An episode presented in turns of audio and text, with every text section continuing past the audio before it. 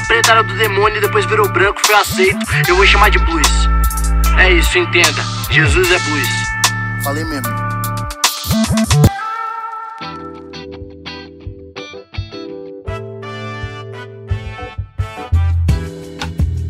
Salve, salve, meus amigos, minhas amigas e aqueles também que não se identificam com nenhum dos dois gêneros, né? Como é que vocês estão? Eu sou o pastor João Paulo Berlofa, tô chegando aqui para mais um episódio dessa série chamada Jesus, o Negro Nazareno. Hoje é o episódio de número 40. Olha só, 40, já estamos aqui e não estamos nem na metade ainda da biografia de Jesus, hein? E eu acho que vale a pena aqui a gente dar uma, uma relembrada em alguns pontos essenciais para o contexto de tudo que a gente está falando. Porque olha só, a gente cresceu, né, num país cristão. Né? O Brasil hoje tem, se eu não me engano, 86% das pessoas que se denominam cristãs. Então, o cristianismo não é apenas uma religião para nós é uma cultura. É uma cultura. E cultura é quase impossível de ser mudada, de ser alterada. Então a gente cresceu aprendendo Jesus de uma forma, né? Ouvindo Jesus de uma forma, pensando em Jesus de uma única forma. Então é muito difícil a gente virar a chave e começar a pensar ele novamente. Então lá no comecinho do, do, do episódio, é, eu dei uma contextualizada, eu acho que os primeiros dez capítulos foi bastante sobre o contexto de Jesus para a gente entender exatamente como ele era. Depois a gente vai falando, e já estamos aí no episódio de número 40, é capaz da gente ter esquecido do contexto e já tá de novo com o mesmo Jesus na cabeça. Então a gente precisa relembrar que o cara que nós estamos falando aqui é aquele cara negro, da pele negra. É o negro e teve que ser escondido na África quando estava sendo perseguido, de tão negro que ele era. Era um rapaz, era um menino, era uma criança, era um homem de pele escura. Pedreiro, filho do José Pedreiro, que também seguiu os passos do pai e se tornou um pedreiro, tá? Jesus não era carpinteiro, não era marceneiro, e Jesus era um pedreiro, ele que construía as casas. Jesus era favelado, veio da pior favela que existia na região. A pior, o lugar mais subjugado, o lugar mais afastado, um vilarejo que todo mundo desqualificava. Jesus veio de lá, filho da Maria, que era considerado por muitos do vilarejo uma puta, né? Porque engravidou antes do casamento, não quis assumir, veio com conversinha que era do Espírito Santo, aquela coisa toda. Então, filho de um cara pedreiro, né? Considerado um corno, porque a Maria meteu o chifrão nele segundo o que, o que cada um pensava. E a Maria, uma, uma mulher da vida, praticamente, né? Tinha um primo louco, Jesus, né? Que era o João Batista, que comia gafanhoto, ficava andando por aí com vestido pele de camelo, ou seja, tem um histórico de problemas psiquiátricos na família, né? Esse Jesus, ele curtiu umas festas, inclusive o primeiro milagre dele lá foi em uma festa, transformando água em vinho. Jesus bebia mesmo, era chamado de beberrão, arrumava treta. Um dia entrou no templo lá com chicote, saiu dando chicotada em religioso, em corrupto. Então, assim, esse é o Jesus que a gente está falando, tá bom?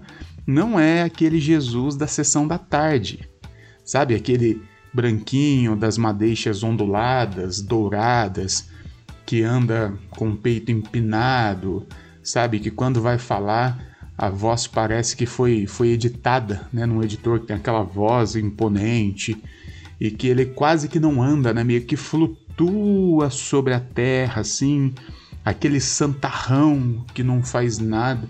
Não, não é esse cara não, tá? Esse cara é o da cultura do cristianismo.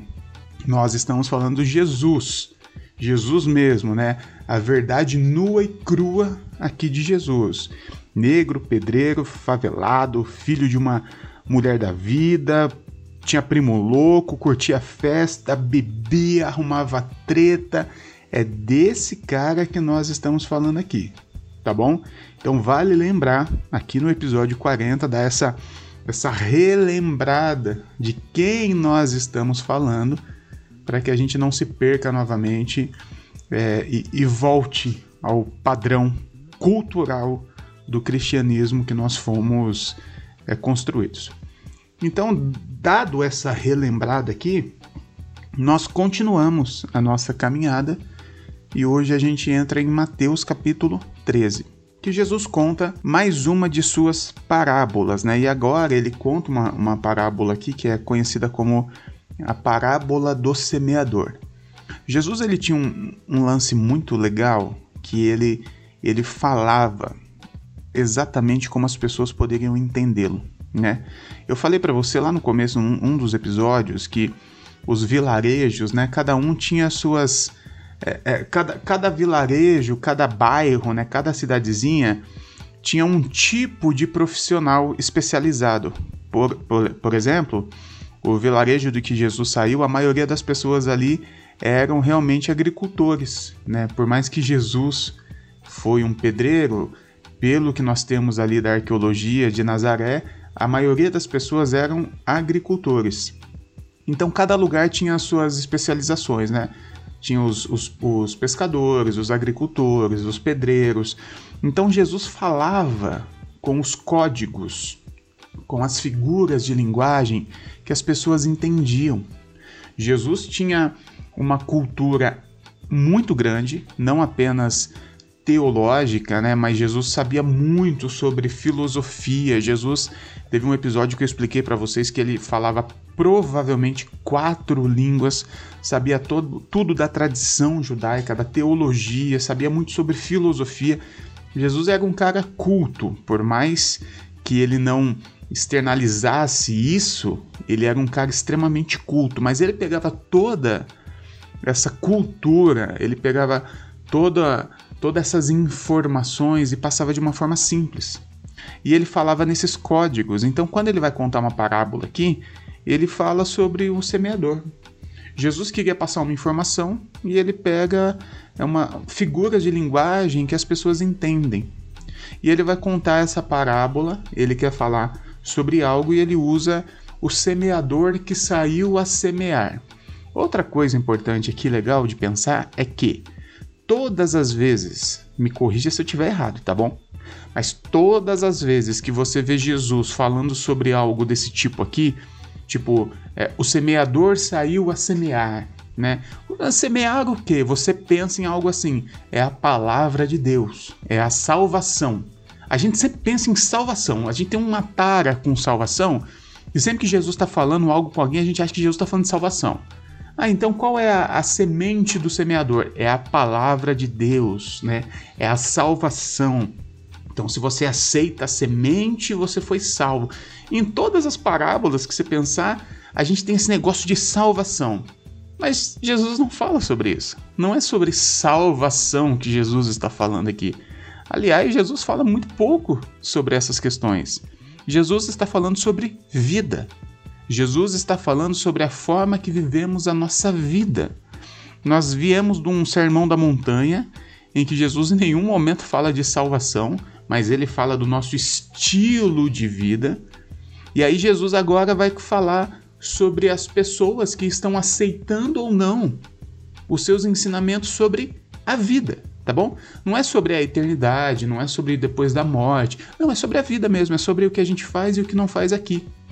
Essa semente que Jesus vai usar aqui, é, que o semeador semeia, é essa proposta, esse estilo de vida proposto por Jesus. Qual estilo de vida? Bom, um resumo do Sermão da Montanha. Uma vida simples, desapegada de bens materiais, que não faz julgamentos alheios.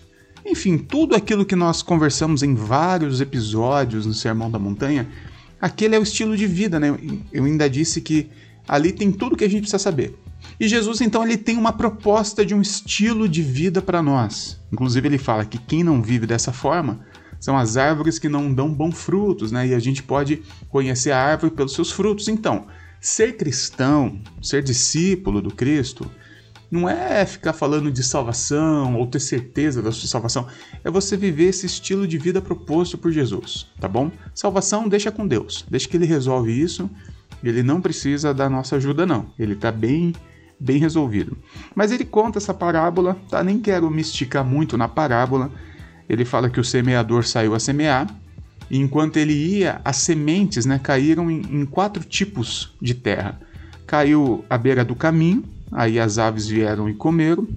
A outra parte da semente caiu em um terreno cheio de pedra. Aí a, até começou a germinar, mas como tinha muita pedra, não teve raiz e logo o sol queimou tudo. Outra parte caiu entre os espinhos, germinou, porque a terra que tem espinho é uma terra boa, porém tem espinho, né? E o espinho sufocou né, a, a, o que estava germinando ali. E a outra parte caiu em terra boa e deu tudo certo. Olha só, Jesus ele usa figuras de linguagem que, que o pessoal entendia. E o que Jesus está dizendo aqui é que esse estilo de vida proposto por Jesus, esses ensinamentos, ele está proposto para todo mundo. Só que cada um recebe de uma forma. Tem gente que é igual beira do caminho, né? Que, que bate e volta, assim, não, não resolve nada. Tem outro tipo de pessoas que é até uma terra boa, mas tá cheia de pedra, né? A, a nossa dinâmica de vida entulhou, né? Então, quando a gente vê Jesus falando sobre um estilo de vida simples, por exemplo, a gente tem tanto entulho em nós por causa do mundo capitalista que não deixa essas ideias de Jesus germinar a gente precisa de dinheiro, a gente precisa de, de coisas e tal. Outro estilo é, é, uma, é uma terra boa, mas cheia de espinhos, né? Pessoas que, que sofreram tanto, amarguradas com a vida, que esse estilo de vida também de Jesus não faz sentido. E o outro tipo de terra, essa terra boa, né? Que Jesus fala e a gente entende, a gente ouve, e essas palavras de Jesus encontram espaço para germinar em nós. Então eu não quero nem me esticar nessa parábola porque Jesus é muito específico. Mas eu queria dar essa contextualizada novamente para a gente relembrar de quem que nós estamos falando aqui. E se de tudo que eu falei aqui, lembre disso. Jesus tem um estilo de vida proposto para nós. E é sobre isso que Jesus fala em quase todos os seus ensinamentos. Beleza, meu povo? Eu fico por aqui hoje. Me segue no Instagram, pastorberlofa, tá bom? Segue também a Igreja da Garagem, o Coletivo Inadequados e o Inadequados. Tudo lá, a gente tá gerando bastante conteúdo lá, beleza? Deus abençoe aí. Seja uma terra boa, né? Aquela terra que gato gosta até de fazer cocô, sabe? Boa!